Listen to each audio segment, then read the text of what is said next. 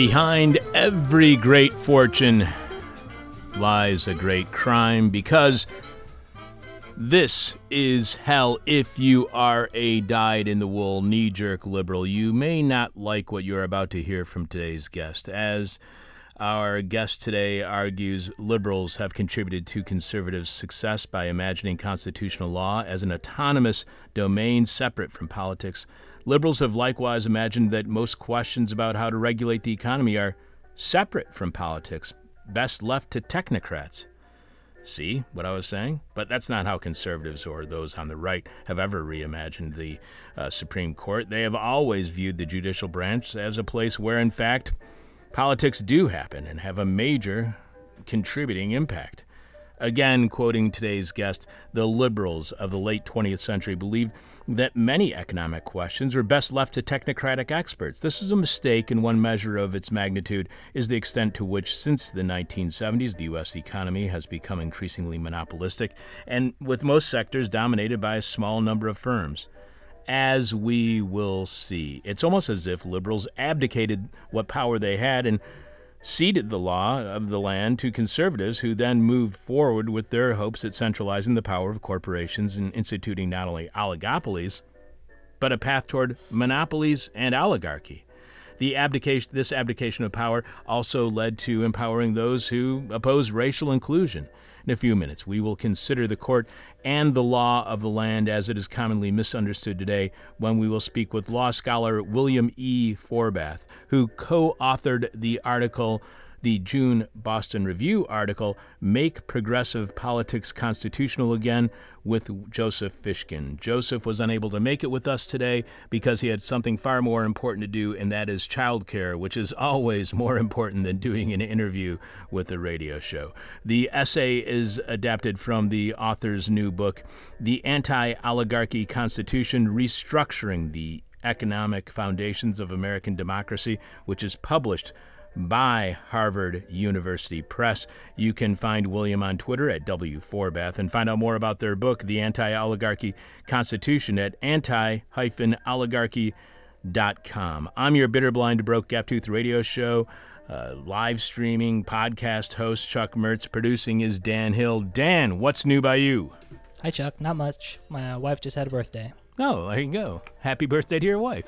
I'm sure she appreciates I it. think I'll send uh, home then a second. This is hell face mask for her as well. She, Heck she, yeah. she deserves a oh, birthday yeah, gift. she'd love that. So I was supposed to have the final step of my months long medical ordeal, which meant 35 staples would be removed from what I'm calling my Frankenbelly. That was, that was supposed to happen earlier this week. However, it has been determined that the procedure will be delayed by seven whole days. It was also determined that I do not have an infection from my most recent surgery, all of which means I got a clean bill, bill of health and I am now cleared to go on my annual family vacation at the lake during the first two weeks of August. And I could not be happier. But I still have to have all those staples removed before I leave. And like I said, that removal will not come with the benefit of anesthesia, so I'm not looking forward to that. I have a very painful procedure in my very near future, and that's not really the funnest thing to think about. But more important than my Frankenbelly, Dan, please remind us what is this week's question from hell? This week's question from hell is What is your God against that you'd like to see banned for everyone else? the person with our favorite answer to this week's question from hell wins your choice of whatever This Is Hell swag you want the This Is Hell t shirt, the tote bag, the face covering, and the face mask, the coffee mug, the This Is Hell guide to the 21st century flash drive featuring dozens of interviews from the 2000s, the trucker's cap, the winter beanie, or toque if you prefer. You can check out all of our merchandise right now by going to thisishell.com and clicking on support, where you will see all the ways you can, can contribute to completely listener supported This Is Hell. Remember, without you, we got nothing. So thanks to all of you for your support, and we need your support now more than ever because it turns out paying our staff a living wage is admirable, not, but not so great for our bottom line. So please show your support for This Is Hell and our staff receiving the bare minimum of what can be considered a living wage by either subscribing to our weekly Patreon podcast at patreon.com slash This Is Hell or going to thisishell.com and clicking on support to see all the ways you can help out your friends here at This Is Hell We are commercial free. We have always been commercial free. We don't make enough money to be a not for profit. We don't make those kind of profits. And uh, we don't take any foundation money in order to make certain that we don't even have the perception of any conflicts of interest.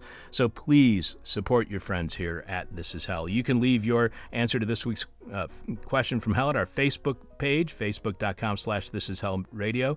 You can direct message it to us via Twitter at This Is Hell Radio, or you can email it to This Is Hell Radio at gmail.com com, but we must have your answer by the end of today's show when we are announcing this week's winner. Following Jeff Dorchin in the moment of truth, during this week's moment, Jeff takes us to the super true town that was the model for the mythical Lake Wobegon. Dan will be sharing more of your answers to this week's question from hell following our conversation with William Forbath on the problems with legal liberalism within the United States Supreme Court and the law of the land. Coming up again, William Forbath and the problems with le- legal liberalism. We'll also tell you what's happening on this week's Patreon podcast. We'll have more of your answers to this week's question from hell. Jeff Dorchin in the Moment of Truth. We'll tell you what's happening on next week's show. And all of that is coming up here on This Is Hell.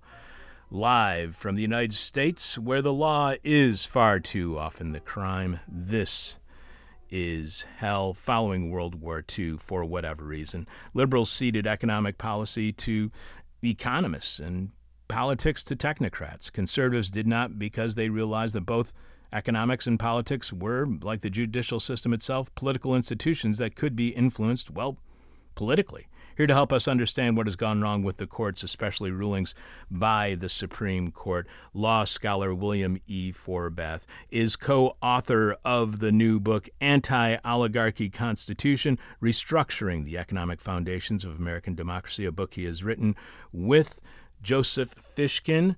Uh, so, William, uh, first of all, welcome to This Is Hell. I truly appreciate you being on with us today. It's a pleasure to be with you. So uh, just prior to the show, I was going over my notes, and I have like 10 billion questions for you, so let's get right into this. Uh, you write the Democrats are, for now, about two Senate votes shy of enacting a series of major reforms, from addressing climate change to protecting voter rights and making real progress in the fight to rein in the outsized political and economic power of the rich. But even assuming that the Democrats manage to enact uh, such measures, overcoming our system's many anti democratic veto points, such as the Senate itself, the toughest challenge is still to come. The looming risk is that all such reforms may be unraveled by our arch conservative Supreme Court. The court has made the Constitution a weapon for selectively striking down legislation the justices disfavor. They are highly likely to wield it against laws that aim to repair economic or political inequality. Is this unique in the overall history of the court to, as you say, weaponize the Constitution against what some would call progressive reforms? Not at all. It's not unique in the history of the court. In in many ways, Chuck, it's it's sort of in the right in the sort of marrow of the court's history. Why do so many Americans, in your opinion, why do so many Americans accept the idea that the Supreme Court is the only institution with any role in saying what the Constitution means? Here's the difference from, from all the past dark moments in which important reforms were menaced by the court and the federal courts generally, but and the Supreme Court. Particularly, the difference is this: in all those past instances, reform minded mainstream politicians, presidents, lawmakers, congresspeople always regarded the court as merely one player among many. It would shock our kind of progressive forebears from the progressive era, the New Deal era, and prior to that, to see liberals, right, um, in a sense, right, agreeing that the court has the final say and that the court is the arbiter of what the Constitution means. Liberals can pick apart all of the court's recent blockbusters. But what they've lost a grip on is the conviction that the court, in any case, right, is um, warrants being pushed back if it's if it's gotten it wrong. That the ultimate arbiters, not just in the eyes of some radical fringe, but in the eyes of mainstream, above all reformers, right? in the eyes of a Lincoln, in the eyes of a Teddy Roosevelt, in the eyes of a Franklin Roosevelt, the people were the ultimate arbiter of constitutional meaning, of what the constitutional forbids or what it requires, constitution requires. So there have been many occasions, most saliently from the point of view of economic inequality and class domination, most saliently in the New Deal. Roosevelt didn't for a moment concede the court has the final say. The only question was how to push back, not whether, and not what justification. The justification, as our book shows, is a long tradition from the very early republic onward of the political branches, social movements, right, local movements squaring off against the court when the court got it wrong. So, how much does, and I, I don't want to just frame this within the view from the right, but just to play devil's advocate, after all, this is hell, uh, how much does this stray from what the so-called uh, framers or founders of the Constitution? How much does how much does this fray, uh, or stray from what constitutional originalists would view? I think that's too political. I don't want to get into that as much. Uh, how much would this stray from what the founding fathers would say about what the Constitution is supposed to do? Right, superb question. Um, let's let's start right with kind of the the problems with originalism 101. And that is the founding fathers would never have dreamt that, you know, over two centuries afterwards, people like you and me, or the Supreme Court, or the other branches, would be reading over what they thought and, and wrote, you know, as though it would answer today's questions. So that's point number one. They thought, yeah, even if, if the republic lasts so long and the provisions of the Constitution last so long, some of them will mean the same thing, you know, two centuries hence as they do today. That the president must be 35 years old is hard to sort of reimagine for today, although you could. But the more general provisions that where all the action is were never thought, right, to be binding in the way that originalists suggest. To go on to what they would have thought about the, the assertion I'd made a moment ago, what would they have thought about some constitutional law maven in the 21st century saying the court doesn't have the final word, um, the people do acting through politics? They would say, well, that's of course. They had no conception of a court, right? Whether any federal court having the final word that was binding on every other actor, except insofar as a particular case was concerned, but not insofar as does the First Amendment forbid campaign finance regulation? Does the First Amendment forbid Congress or, or states from empowering workers to organize unions? Does, right?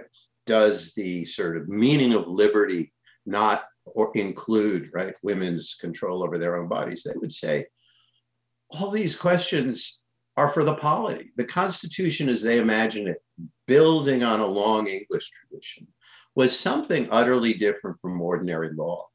And what happened over time is the court said, no, the Constitution is just like ordinary law, and we get to interpret it and apply it. Um, and what we say is binding.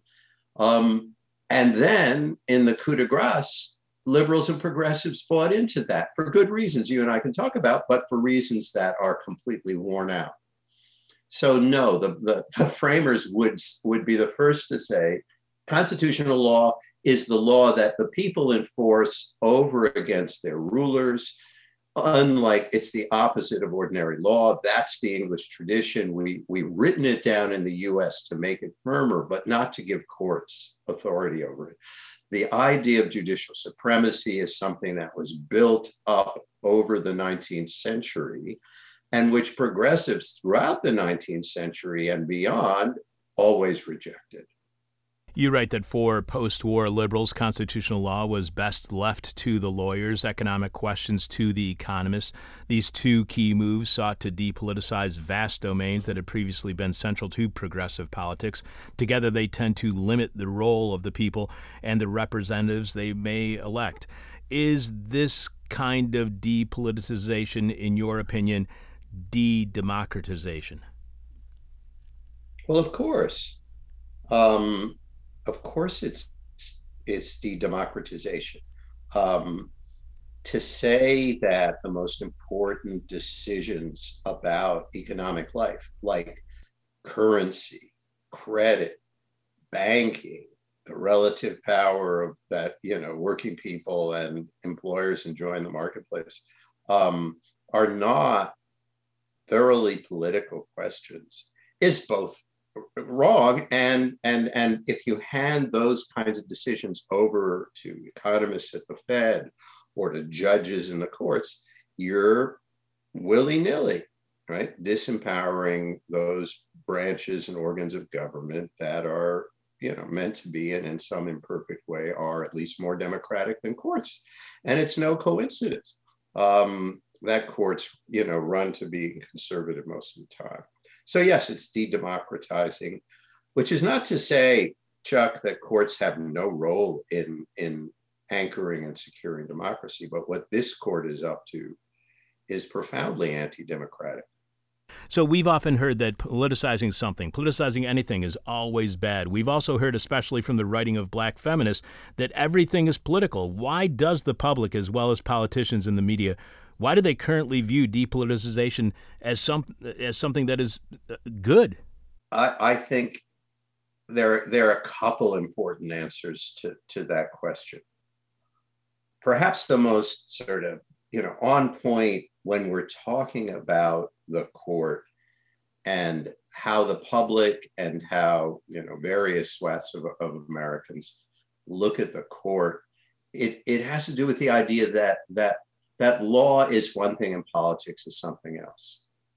And that in order to have the rule of law, Chuck, you can't politicize um, some important set of ground rules about how we, you know, live together and you know and keep our conflicts under control that the rule of law is fundamental to fairness fundamental to a kind of basic social peace and politicizing it um, all the way through and all the way down um, is a perilous thing. So that's and and there's some there's some real truth to that, and therefore it's no wonder the public believes that general idea.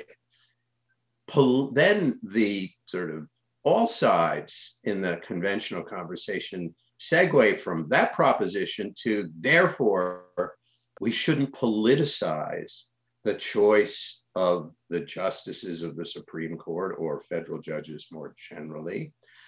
And we should, right, assume and expect that their work will be above politics. And that, right, that doesn't follow, not in a system like ours, Chuck, where so many fundamental questions, right, have always been translated, right, into constitutional questions. Hmm? But that doesn't, right, in that special space, not when we're talking about applying the tax code fairly or the law against assault fairly, right? And, and consistently and in a rule of law fashion. It's, there's a world of difference between applying statutes fairly and even handedly on the one hand and how you interpret big general constitutional principles and who gets to decide those latter questions. And those are political all the way down, Chuck. And it's the kind of confusion of those two different realms. I think that's part of the answer to your question about politicizing, depoliticizing. It's all there's another part of it, which I think is maybe less germane for what we're talking about now, which has to do with, oh my gosh, I'm weary and um, the fact of the matter is that's true. And if it's wearying, we need to just engage with one another and find some energy to deal with, you know, the, the kind of politics of everyday life. But that's not today's topic. You also write with uh, Joseph that conservatives never accepted either of those moves, those being con- constitutional law was best left to the lawyers, economic questions to the economists, and concomitant uh, depoliticization of both. Conservatives have a substantive vision of a political and economic order they believe the Constitution requires, and that vision translates easily into arguments in court, arguments against redistribution, regulation, and democratic power, inspired by their forebears a century ago in the Lochner era from 1830 to 1937, when conservative courts routinely struck down progressive reforms for violating protections for property and contract. Today's conservatives have methodically installed movement judges who who reliably advance those goals, and they are succeeding. Witness the litigation over the Affordable Care Act. Although the law narrowly survived, conservatives outside and inside the courts embraced novel arguments that Congress had transgressed constitutional limits on its powers. Liberals disagreed, offering arguments that the ACA was permissible, but they never made the argument their progressive forebears might have made that something like the ACA is required to meet our constitutional obligations. So, according to the Legal Information Institute, the Supreme Court during the Lochner era, using a broad interpretation of due process that protected economic rights, tended to strike down economic regulations of working conditions, wages, or hours in favor of laissez faire economic policy.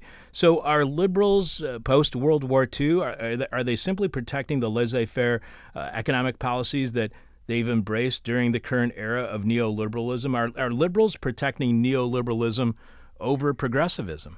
No, no, it's not that simple, Chuck. I'm afraid. So, let me try and and and and explain it. Let's let's give, you know, if if if if if if we are sort of whatever left of liberals in some ways, um, not not in every way, let's give liberals of the mid-century their due. What they were doing, Chuck, was protecting precisely not laissez-faire.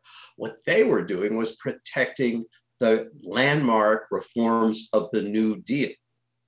What they were doing at the time was saying, we need to strike some kind of peace pact with the business elites and the legal elites, the political elites, who stood opposed to the transformative changes of the New Deal, right? Who stood opposed to Social Security at a national sort of minimum for sort of a decent old age, for decent wages, for decent hours.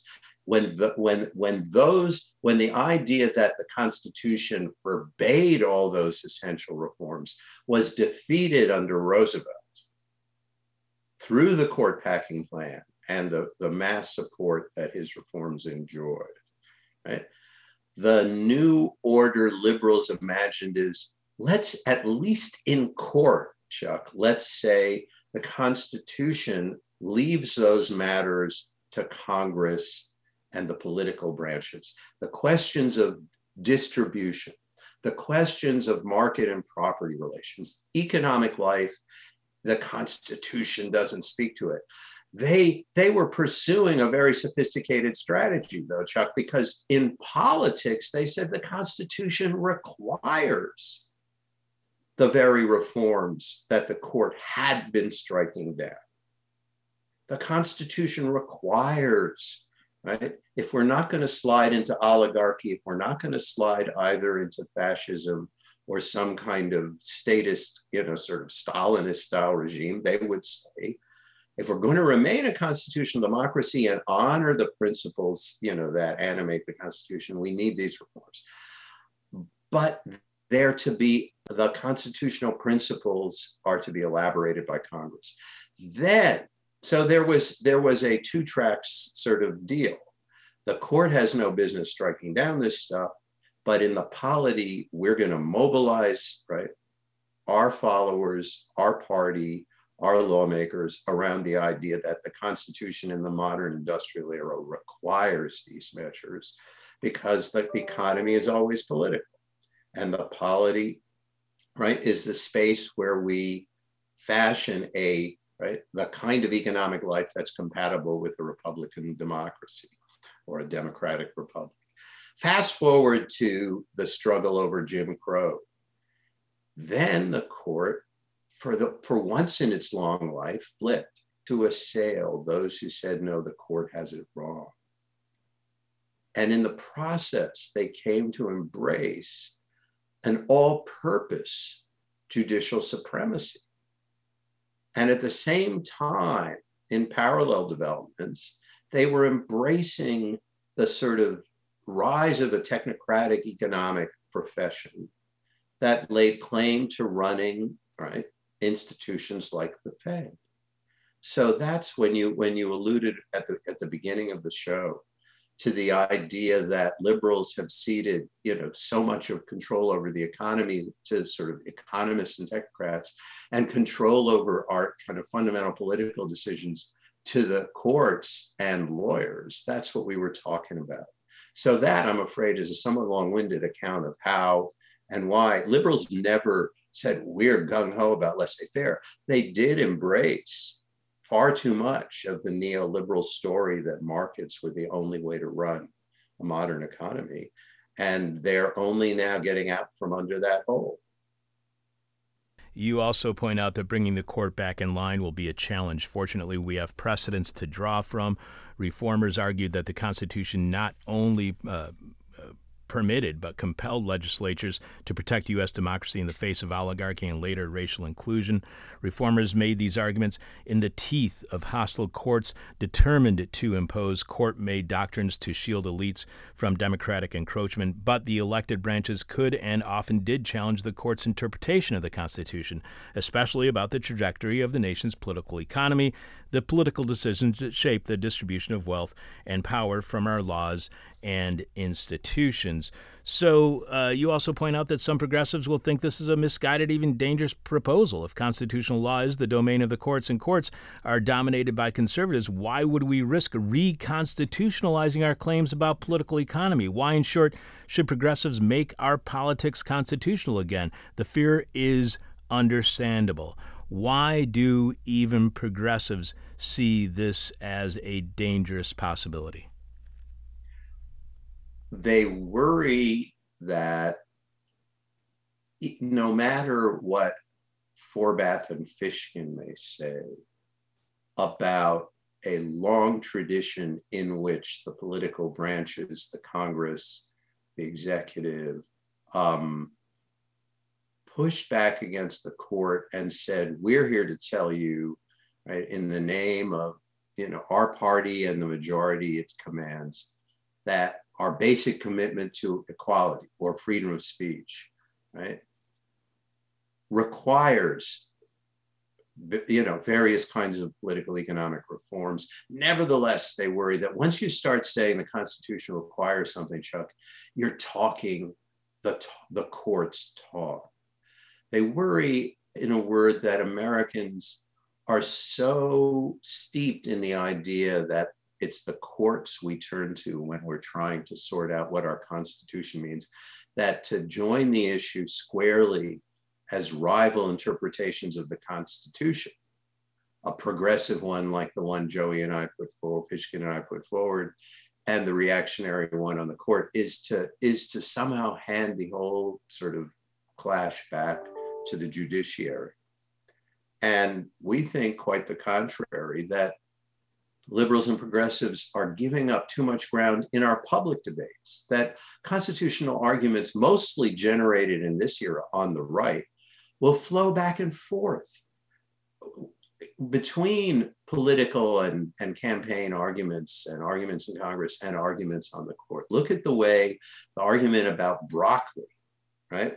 You may remember when when um, when the individual mandate of the Obamacare was, was contested.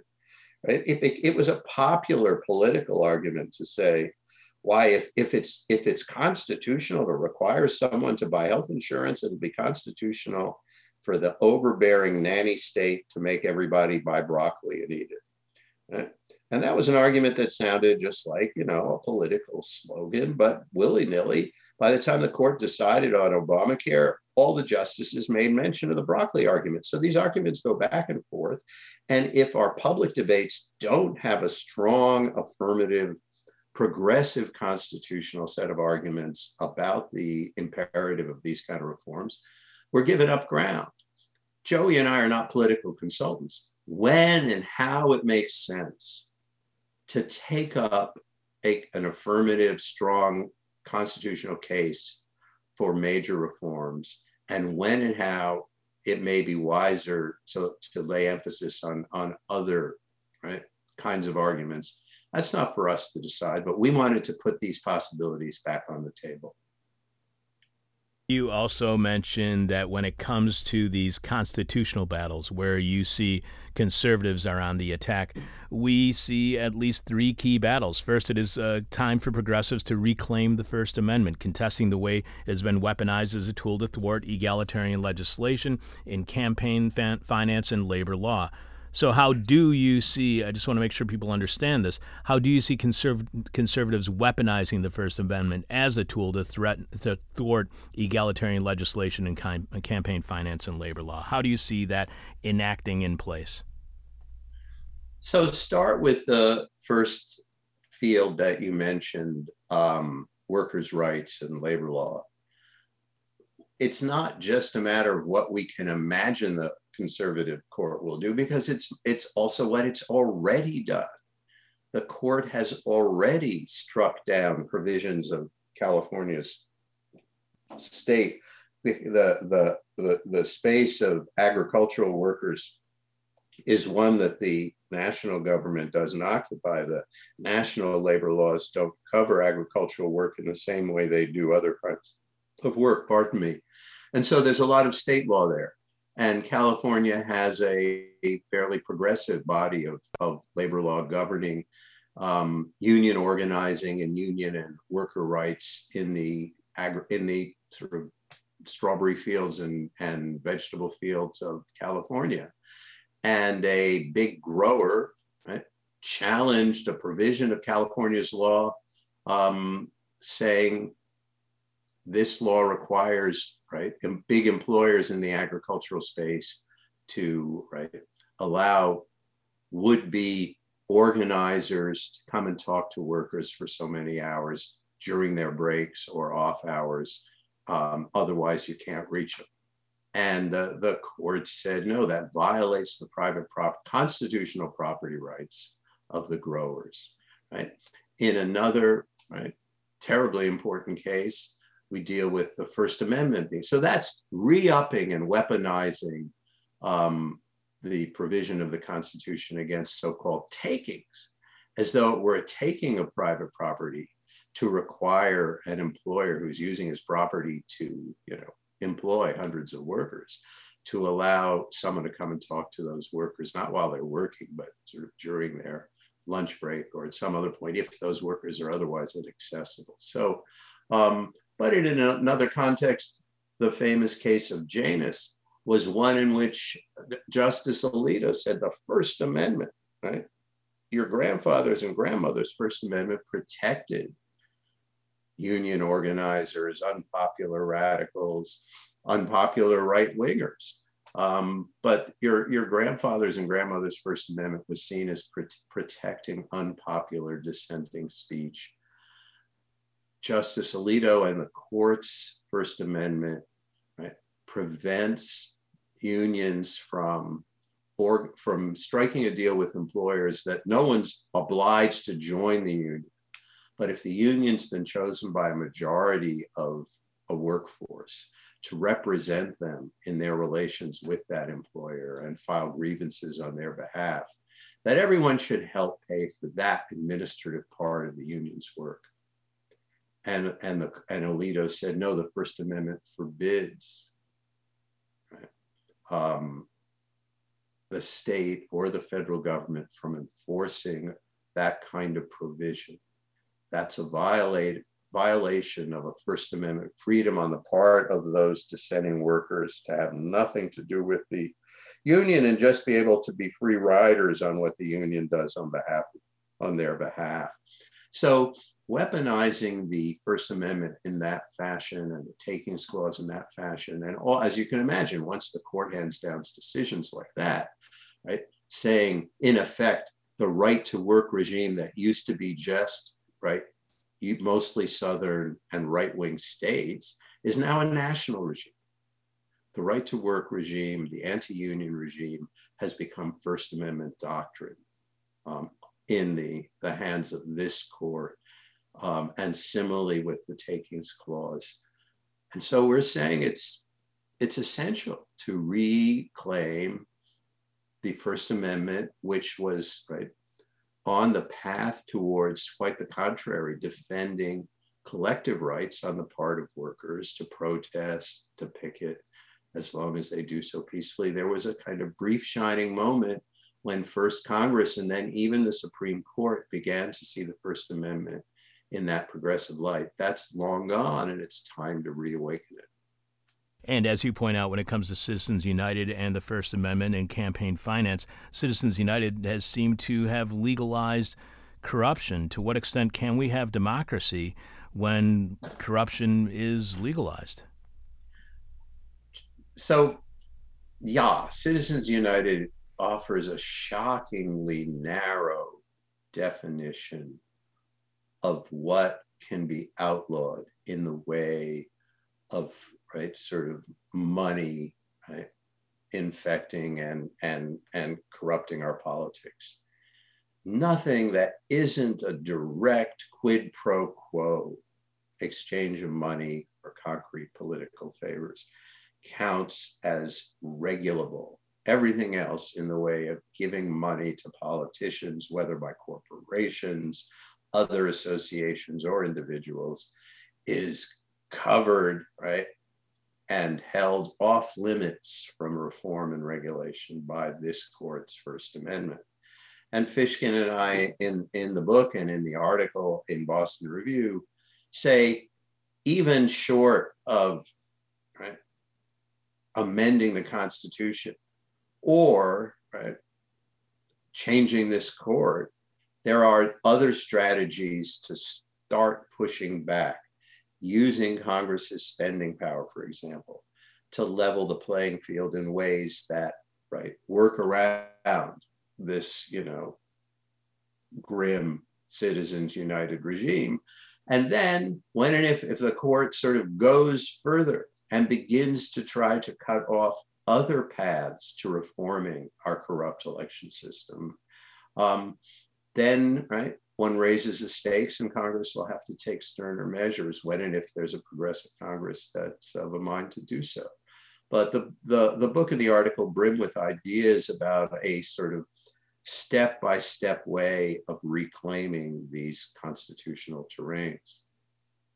We are speaking with law scholar William E. Forbath, who posted the Boston Review article, Make Progressive Politics Constitutional Again, an essay that is adapted from uh, his and uh, Joseph Fishkin's uh, new book, The Anti-Oligarchy Constitution: Restructuring. Re- I'm sorry, Reconstructing the Economic Foundations of American Democracy, which is published by Harvard University Press. William is Lloyd M. Bentsen Chair of Law at the University of Texas Austin School of Law and again, co author of The Anti Oligarchy Constitution.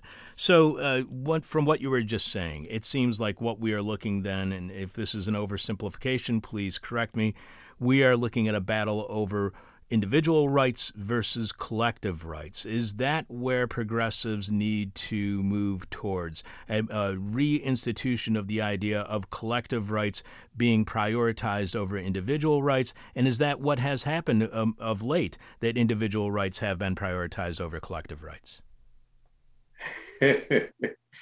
you're you're not gonna you're not going to get me saying yes you must have known i'd, I'd push back against that formulation chuck. That is too simple. Um, at least speaking for for myself and fishkin uh, you know and, and our understanding of of a progressive kind of moral and constitutional order there are most definitely both kinds of rights individual rights that are inviolable or or, or strong ought to be strongly protected as well as as collective um, and associational rights that must be protected. And you know the, the there there are several kinds. I mean the individual must enjoy right the freedom of, of speech no less than than associations like unions whether they're unions of workers unions of tenants or unions of students they need strong rights to organize and associate um, against both government and uh, powerful private actors oppression. But no less does each individual need kinds of rights. So the devil is in the details here and it's it's it's how this court and the sort of right wing Republican Party of this era is picking and choosing what what you know what individual rights to to defend and which to which to slight. Um, and we, without getting into any of the details it's breathtaking to look at the, the, the decision handed down in the last term, uh, last day of, of this term by the Supreme Court, in which it uses the language of individual rights to defend big corporations' rights to admit, emit, you know, um, greenhouse gases and and uh, rights to to deny their workers a safe workplace. So so the you know the the language of individual collective rights can be abused on all sides and the devil is in the details, uh, but one needs both. Also, in your writing, you point out that the Constitution is supposed to be a countervailing force against the wealthy who have attained power, but against against the powerful, for the majority against the power of the minority. What happens when we lose that vision of the Constitution as something that is supposed to be a countervailing force? again, you're going to have to forgive me. It's it. The Constitution itself is both a, a, a, sort of vehicle, and I don't think anyone quarrels with this, a vehicle for strong majority rule and a vehicle for protecting minorities.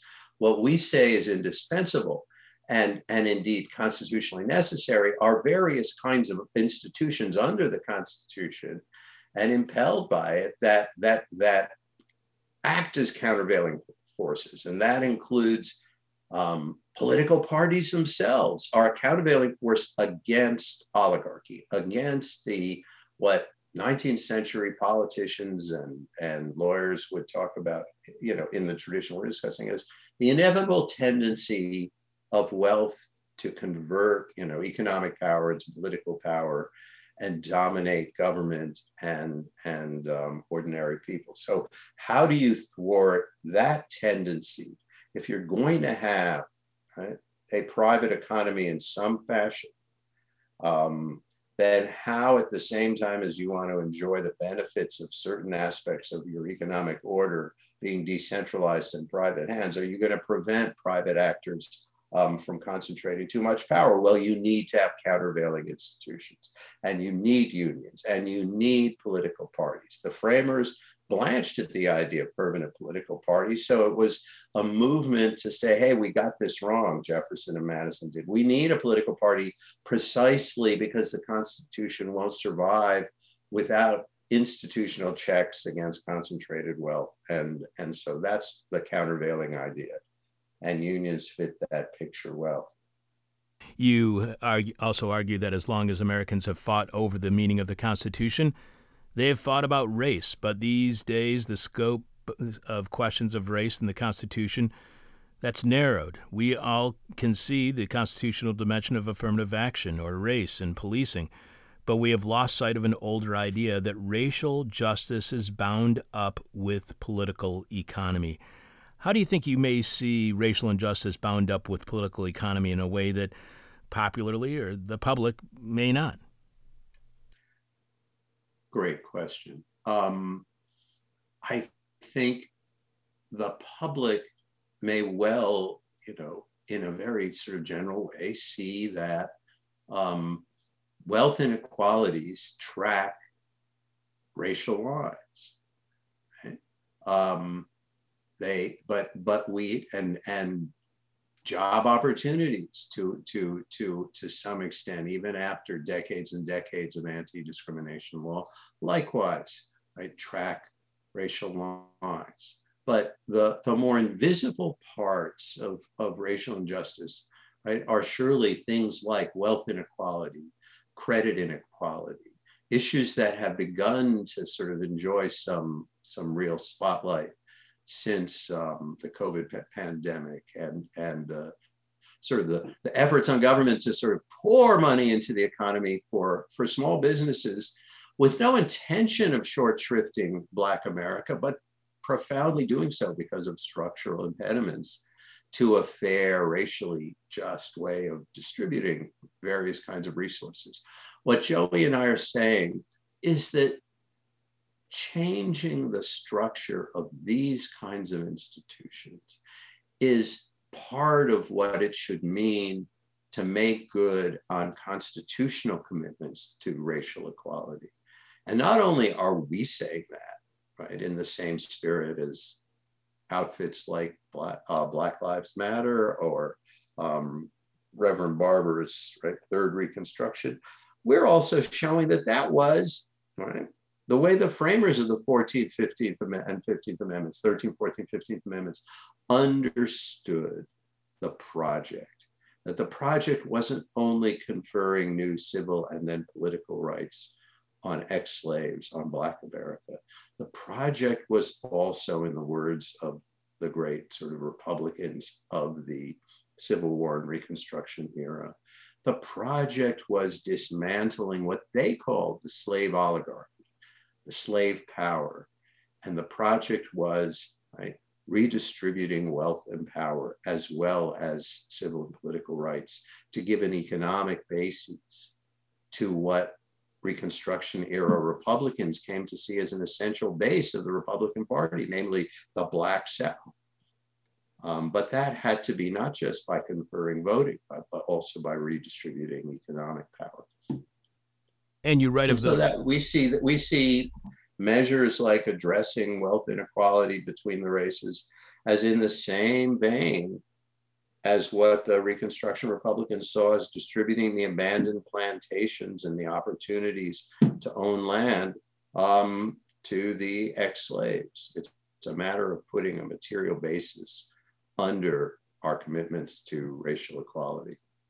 And you write you know, consider the Affordable Care Act or Obamacare. The most important piece of the legislation was a large expansion of Medicaid to provide uh, health care and with it some basic measure of economic security and independence for Americans with income below 133% of the uh, poverty level. Yet in uh, his 2012, this is uh, Chief Justice Roberts' 2012 majority opinion in National Federation of Independent Business, or NFIB, versus Sebelius, that kneecapped the part of the act, Chief Justice Roberts complained that Medicaid, quote, is no longer a program to care for the neediest among us, but rather an element of a comprehensive national plan to provide un- universal health insurance coverage. You add, in political economy terms, the policy's ambition to provide a kind of universal social insurance was indeed as dramatic as Roberts described. Roberts' decision allowed states to opt out of the Medicaid expansion to keep the old program in place, creating a large class of working poor so- suddenly ineligible for any form of subsidized health insurance. A wild outcome that uh, Congress never imagined. So, in doing so, do you think the decision that Roberts made is about opposing racial inclusion or about addressing equality when it comes to class and wealth, or is it both? Because, as a lot of our guests have argued, those two things are cannot be separated from one another. I think I think your guests are right, Chuck, that those two things are in the in the U.S. Um, historical experience inextricably entwined. But you, you, it was it was plain as day that the um, that the the great majority of states who were likely to opt out and in the end did opt out. And you knew they were going to opt out because they were there in the court challenging the Medicaid expansion. Um, and they followed through by opting out and depriving. They, these were states of the former Confederacy, Chuck. These were states that had a long history of excluding not only white workers in virtue of their general sort of hostility to social insurance, but above all, Black workers um, and working Black working people and Black families from um, from federal programs that set out to put a floor on you know on how poor or or ill cared for, ill housed um, the nation's uh, working people are. So that there, there, there was there's a real deep harmony between the Chief Justice Roberts's right um, tenderness for state autonomy to strip African Americans of of both social and, and economic rights and social and economic provision like healthcare, and to to um, re-up the power of southern states not only to do that but also to um, right undermine free voting.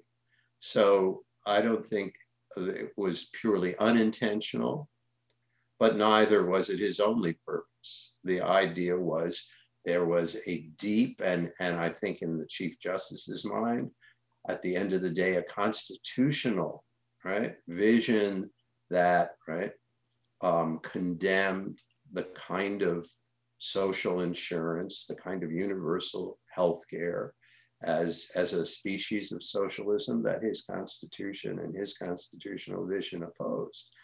And obviously, um, Fishkin and I think he's dead wrong. You also point out that in the 1980s, with the help of the Reagan Justice Department, Robert Bork and his allies, what came to be called the Chicago School, not very proud of that, Chicago School convinced judges and regulators to discard the entire tradition of antitrust thought. They uh, read into the Sherman Act, uh, the Antitrust Act, a vision of economic well being that prioritized the interests of Americans as consumers, not as producers, and certainly not as citizens. I just think that this is a really important point to make. So, how does prioritizing Americans as consumers undermine their ability to act as and protected by the law as citizens? In order for um, all Americans to enjoy a rough measure of um, of political clout, um, and and and that's after all what we mean by equal citizenship. That's common ground. Nobody disputes that political equality enshrined in the Constitution is about right, citizens not only having a, a share in making the laws that govern them, but having you know some realistic shot at um, at enjoying right as much power as the next person. Um, and at a certain point in the sort of development over time of various sectors of our economy. If right a plethora of competing actors and um, gives way to a monopoly or, an, or as you mentioned at the very beginning of the show, an oligopoly, um, and you have vast right, corporate actors controlling whole sectors of the economy, those corporate actors don't only have overbearing power over the people who work or produce in those sectors, they also um, willy nilly, right, enjoy power over our politics. That's not some wild left wing idea. That was the heart of antitrust policy and antitrust um, lingo for much of for, for the from the beginnings of antitrust through much of the 20th century. Um, that was the lingo of of uh, many many Supreme Court justices before the Chicago School said no no no no no. The only thing that antitrust is about um, is prices to the consumer. If if Amazon makes things cheaper, that's the end of the, the story. Um, and that idea that the only thing, the only sort of peril that antitrust law um, should guard against is prices at the end of the day, um, as opposed to power at the end of the day, power over a sector of the economy, power over the political order in virtue of that kind of economic power. The state depends on, right, various sectors running. And if those sectors are just one company, well, it's really over a barrel in terms of how government that is meant to be the representative of all the people contends with right a communication system an internet system right uh, transportation system if it's dominated by monopolies it has no choice but to sort of do that that outfits bidding more than um, any healthy democracy can abide. So that's so but if consumer prices is the only sort of touchstone then you don't have a, a weapon to protect the other kinds of values and principles that antitrust was always meant to be about. So again what we're talking about here like in many other parts of the book is retrieving right? What what hitherto were mainstream understandings and reinventing them for the 21st century? So what's you know we we are told over and over by the media that we vote with our pocketbooks that we vote on what is the has the most impact on our bottom line. What's best for our bottom line? What's best for our politics? Is it citizen power or consumer prices you know that's that's not you know that that at some level is the kind of choice that that um that each and every citizen, each and every member of society, you know, should be involved in making, you know, talking about and making. And uh, um, there's, you know, there's, there's, they, and and the and and it shouldn't have to be an either or, right? There are plenty of incentives that will continue to nurture um, making good stuff at affordable prices and and and um, and acknowledging, you know, that that everyone is not only a citizen but a consumer, but everyone by the same token is not only a consumer but a citizen, and um, and the project of the book is to is to say that there's a lot at stake in, in retrieving that more citizenly aspect of our our identities, and um, part of doing so is seeing um, clearly how much Americans um, over the course of, of, of, of, US history saw the Constitution speaking to what kind of economic order we need in order to remain, right? To some extent, you know, the, the authors of our own destiny. We need a certain kind of political economy if we're to remain a democracy. Two, it's not enough that in some formal and thin and narrow sense we can vote. There's a much thicker um, story to be told about what it takes to be a democracy. And you and Joseph argue for what is known as the dem- democracy of opportunity tradition.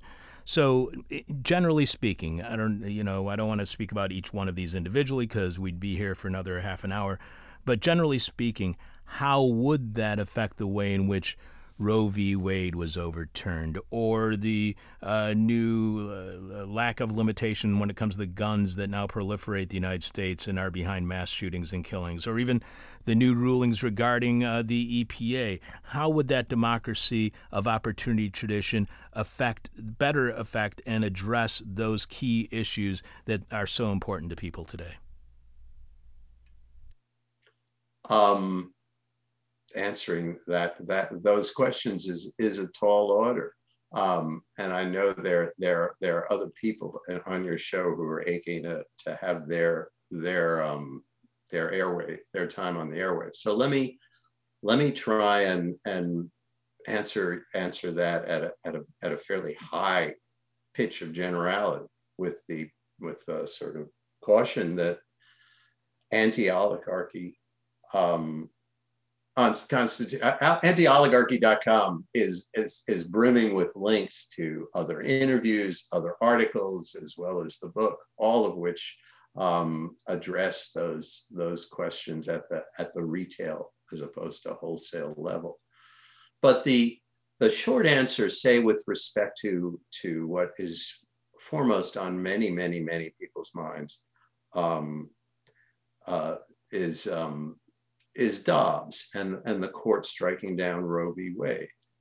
And part of, of um, the general spirit of, of the outlook that uh, Fishkin and I put forward is that um, the Congress and the states have right, a robust right, role in putting back together the, the, the constitutional right to choose and reproductive freedom um, that the, the court has right torn away from the fabric of our judge-made constitutional law and that the battles ahead will be right um, putting together majorities at the state and national level to re-up a robust right right to choose and um, and the resources to push back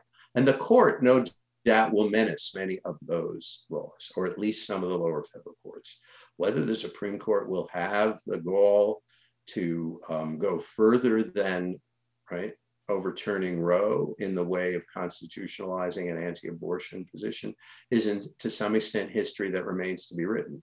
But one, one thing is certain that it becomes imperative to strongly put on the table um, not just arguments, oh, there's still some precedents from, you know, that, that safeguard measures that at least allow states and Congress to re-up these rights, but a stronger assertion of, of legislative authority to, um, to enact measures protecting these freedoms. So uh, the, the, the, the, the, the battle with the, the court isn't over, but this may be the moment to turn a corner in and, and, and, and no longer right, craft liberal and progressive arguments that are straining simply to shore up right judicial precedents that the court is only too happy to uproot. And instead to right sort of invest you know intellectual political moral emotional energy in uh, a constitutional politics that insists on the sort of primacy of, of popular understandings and to build those popular understandings. Um, so, so that's the, the, the general message. And then for the particulars about some of those areas that you mentioned, Chuck, I'd, I'd urge listeners to, to visit the website and the articles and interviews there. Again, that website is anti-oligarchy.com. We have been speaking with William E. Forbath, who is co-author with Joseph Fishkin of the new book, The Anti-Oligarchy Constitution, Reconstructing the Economic Foundations of Economic Democracy, which is published by Harvard University Press. William, I have one final question for you, and as we do with each and every one of our guests, our final question is what we call the question from hell, the question we hate to ask, you may hate to answer, our audience is going to hate your response. And I've asked this question of other legal scholars, and they just hate this question. So let me ask it to you. You write that when liberals learn to think of these important spheres of constitutional political economy as technocratic policy problems, they forgot hard won lessons about their constitutional stakes. Those stakes were clear to Americans working in the democratic uh, democracy of opportunity tradition throughout the 19th and early 20th century. The anti monopoly movement in the Gilded Age, uh, Reconstruction era Republicans such as Senator John Sherman, namesake of the foundational Sherman Act, and Louis Brandeis in the Progressive era, era. From their point of view, the purpose of antitrust was to preserve a democratic Republican constitutional order, one in which no single economic actor would be sufficiently powerful to crush competition or direct the power of the state to its own ends. So, are the notions that the United States is a democracy or it is a republic in competition with one another? Or does the democratic republican constitutional order put those two ideas in cooperation? Because we are told by so many on the right this is not a democracy, this is a republic. Um, so, to some extent, Chuck, these this is sort of uh, you know a, a, shell game, conjuring with old and you know only very you know hazily understood traditions from the 17th century and earlier about, you know, what the sort of jumbo idea of republic or republicanism with a small r means and what democracy with this and or democratic with a small d means. Um, and and the the uh, the sort of simple answer is if democracy means direct rule by each and every member of society or each and every citizen um, and republican means the each and every citizen doesn't participate in legislation but participates via elections in choosing the lawmakers who in turn legislate. That's the simple short but and pithy right distinction that a lot of you know a lot of when people gesture toward the framers that's that's what james madison in a in a in a, in a nutshell thought the difference was so at that level the us is a republic and there are di- direct democratic institutions like initiatives and referenda that go on the ballot, and every citizen can enact a law in some states, and that's so-called direct democracy. Um, so the the the sort of the the um, the the ideological charge and um, and thrust of saying this is not a democracy but a republic that conservatives um, are trying to generate by saying we're not a democracy but a republic um, you know has all kinds of, of misty and mostly obnoxious content um, going to the centrality of elite as opposed to ordinary people's rule in some important aspects of the you know some of the framers political thinking. Um, and that's a battle.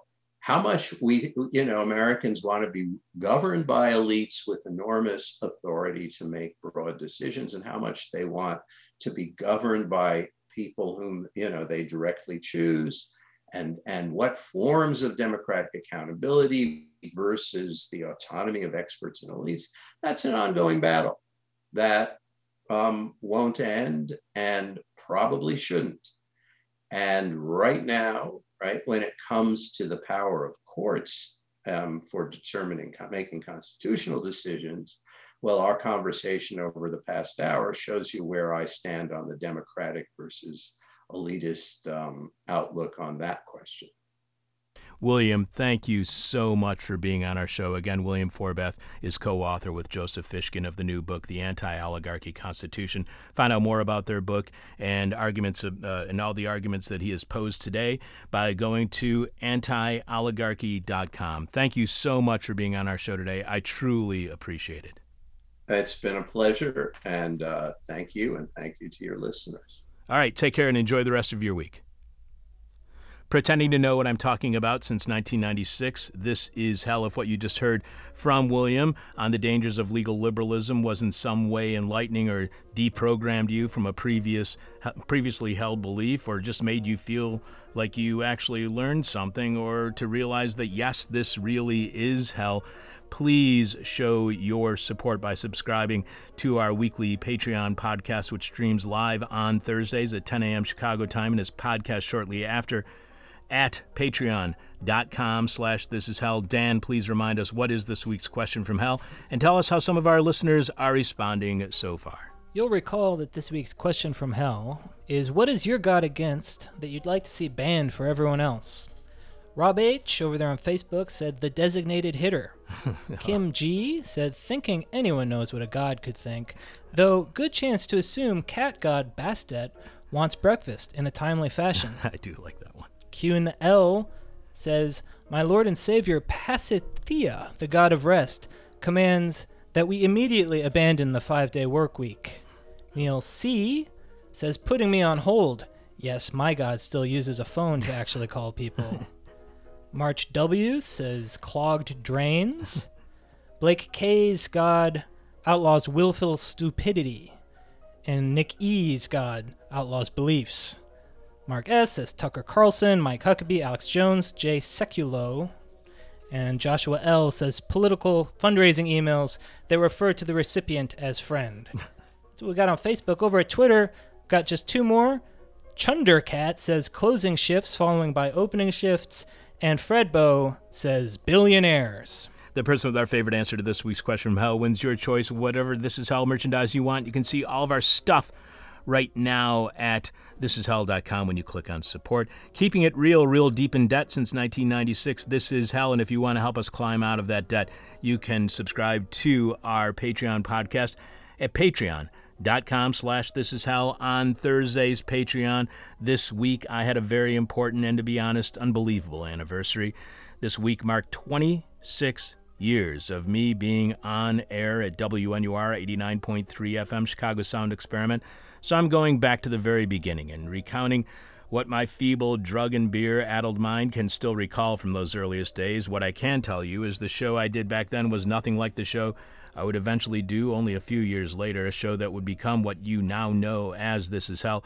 Sure, I may have had that name already in my head, but I wasn't using it quite yet because I I thought it was, well, too provocative. And while I had the idea of what would become This Is Hell, I'd yet to implement it because, frankly, I didn't have the techno wherewithal or knowledge of what This Is Hell would eventually become and what it is today. Back then, I depended upon friends and good old fashioned newspapers and newspaper clippings for content. I know looking back at it sounds pretty horse and buggy, but you got to remember when we started, the internet was still in what you would call its nascent stage and was barely the information information superhighway it was promising to be. And by the time it did become that superhighway, it had already been usurped by the many toll booths of e-commerce. So I'll also, within that conversation or that monologue, give you an abbreviated and annotated version of my article Is This Hell? How a Low Budget Chicago Radio Talk Show Became a Conduit of International Dissent, which was published in the spring 2022 edition of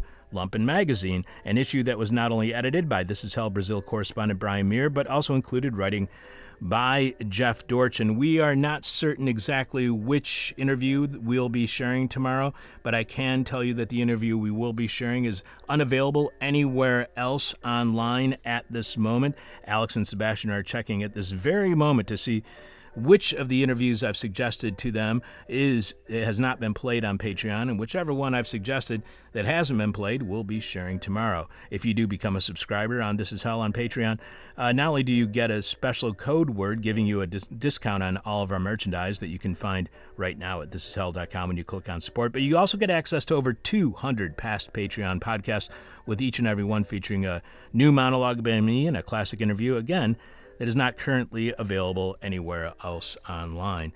Coming up, Jeff Dorchen with the moment of truth, the rest of your answers to this week's question from hell, if we have any more, and we'll be announcing this week's winner.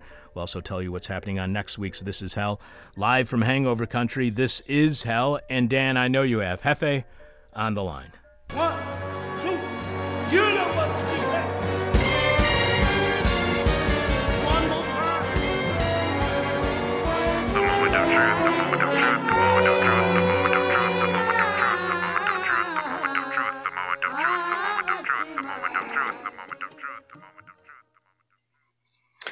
Given that this is a moment of truth that is not tied to any particular event, uh, recent or otherwise, and uh, the show is way beyond schedule, and I much rather ch- talk to Chuck on this anniversary of the very beginning of his relationship with WNUR Radio, I'm going to save my rather lengthy and plodding moment of truth until next week when perhaps it will fit into the schedule. So, uh, I'd love to talk to Chuck instead if he Yeah, will. I'm very uh, up for that. Uh, what do you remember about uh, being on This Is Hell for the very first time? Oh my God, I I don't remember. I don't remember being. uh, I don't. I remember just trying to chime in. Yes? and coming up with uh, thinking that well i should really talk about how uh, bruce lee was screwed over by capitalism and i remember randy playing music was randy playing music at that point not in the not not the first time. Yeah, I think so. I think Randy Herman was playing uh, piano. I'm not too sure of the very first time you were on, but I know that Randy Herman and yourself were on at the same time as Dan Butler, who was playing accordion, and they would play music when I would be reading uh, news on the air, and you would be chiming in. You, you, the three of you were kind of like a peanut gallery that had the finest of peanuts. Fine, fine peanuts. I remember Andrew Duncan and I of uh, Stanley's Joyful Noise. Then eventually the uh, lead, the original lead guitarist for OK Go. Okay, go. Yes, the the ill-fated. okay, go. He had died in that plane crash. Thank goodness, without Andrew Duncan. Uh, I remember. but continued and to put out incredible videos, which was really weird. The Yeah, music it was wasn't really- that great, but the videos fantastic. Well, dead people have a hard time playing accurately. um, I remember he and I working after hours to develop the theme song for the Moment of Truth, Yes. and that was a blast. That was in the production booth over at WNUR. That was really fun. I was there at that time because we were putting in national beer ads and we were also uh, developing the uh, uh, intro to the show. When did uh, Crispy Bigazinski end up? That would be around 2000, I Oh my. God, that recently. Yeah. I guess he had to grow up. He was just a little boy. Yes, at that time they were all very young, and uh, now they're all very old. Uh, remember Jorn Barger? Jorn Barger was the person who came up with the phrase "the blog," if I remember right. Yes, he invented the weblog or blog, uh, and uh, among other things. And he was a huge fan of the show until he, um, I don't know what happened. Yeah, I don't know what I'm happened to him sure either. He got us in uh, Wired magazine. He said that he didn't want the people at Wired to think that he was just a guy working in his basement, out of his basement by himself, which is what he was. So Yes, he, he decided. So he He was kind of a paranoid guy, like severely. So he decided to. He asked us, uh, "Could you guys do a photo shoot with me from the people from Wired at WNUR Studios?" So we brought up as many people as we could who were working on the show at the time. Uh, Laddie O was there, Andrew was there, my girlie is in that picture. Uh, you, me, Jorn, we are all in that picture, and uh, it was just really a very weird circumstance because that issue of Wired was so everybody loved Wired in the '90s, and then it then it changed dramatically, and they got bought up by a huge publisher, which may have been Condé Nast. I can't remember exactly which uh, publisher it was, but they got up they got bought up by a huge publisher, and so their first issue with this new publisher, wherein Wired sold out, uh, that featured us. And it was much thicker. It was almost like Vogue. It had so many ads in it. But hey, we were famous. Yeah, we were we were briefly We were famous. internet famous. Exactly. I mean, print internet, but with the inventor of the blog in a picture with us. Pretty oh incredible my stuff. god, the inventor of the blog and the expert on uh, whoever that guy, that writer, James Joyce. James Joyce, yes, he was always posting articles about James Joyce that I didn't was not smart enough uh, to understand, but you were able to comprehend. No. No, yeah. Oh, you know what he did though? He sent me. I mean, I could I could have a conversation with him, but I, I always do. I you know, I mean, he, he, I can't. I can barely read. I can barely read, but let's um, just leave it at that. Period. he used to send me little snippets of James Joyce saying uh, Joycean neologisms, or not even neo, whatever. They never they never stuck in the in the popular uh, Gestalt, linguistic collect zeitgeist. uh, vocabulary. That's you go. that's the word I There was you go. reaching for with my vocabulary. I just remember uh, James Joyce on my on my computer a little as a, as a warning or a notification going, "Fus am loose." like I don't know what that is, but that's my warning. That's my Fus am loose. I, he would say it. I think he would say it even when there was a kind of fake asteroids game that wasn't really asteroids but played like asteroids and i think every time you got killed it would go foos i'm loose So, anything else you want to mention about your 26 years of being here on This Is Hell and how we stole you from This American Life? How did you win me over? Um, I, don't, I think that that is something we could talk about off air. I think we, I think we can. I think somebody should really. We should all get together and kind of compose a history of our memories and get it together for the. Uh, I mean, you don't have time for it. Maybe. Yeah, but that might be a good thing to do. We could contact the people who've been on the show in the past, Oh what they God. remember, and then put that together as a package for Patreon subscribers. J. Ryan Stradal is a New York Times New best-selling York author. Times bestseller. Uh, his two books that are in the New York Times bestseller list. Uh, he sent us autographed copies of that, and we're going to be giving those away as raffle prizes at the September 17th anniversary party. Hey, he owes me one of those because because of making me late one day at your house. Remember, I, I had to catch a plane, and he was tasked.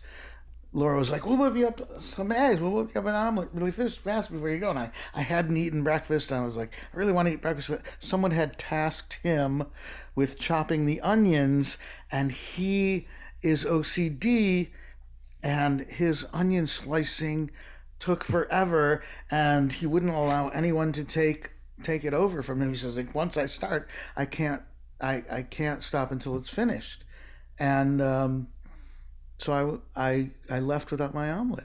And not that there's anything wrong with being OCD, as I have it, and it shows that people who have OCD are superior to other people.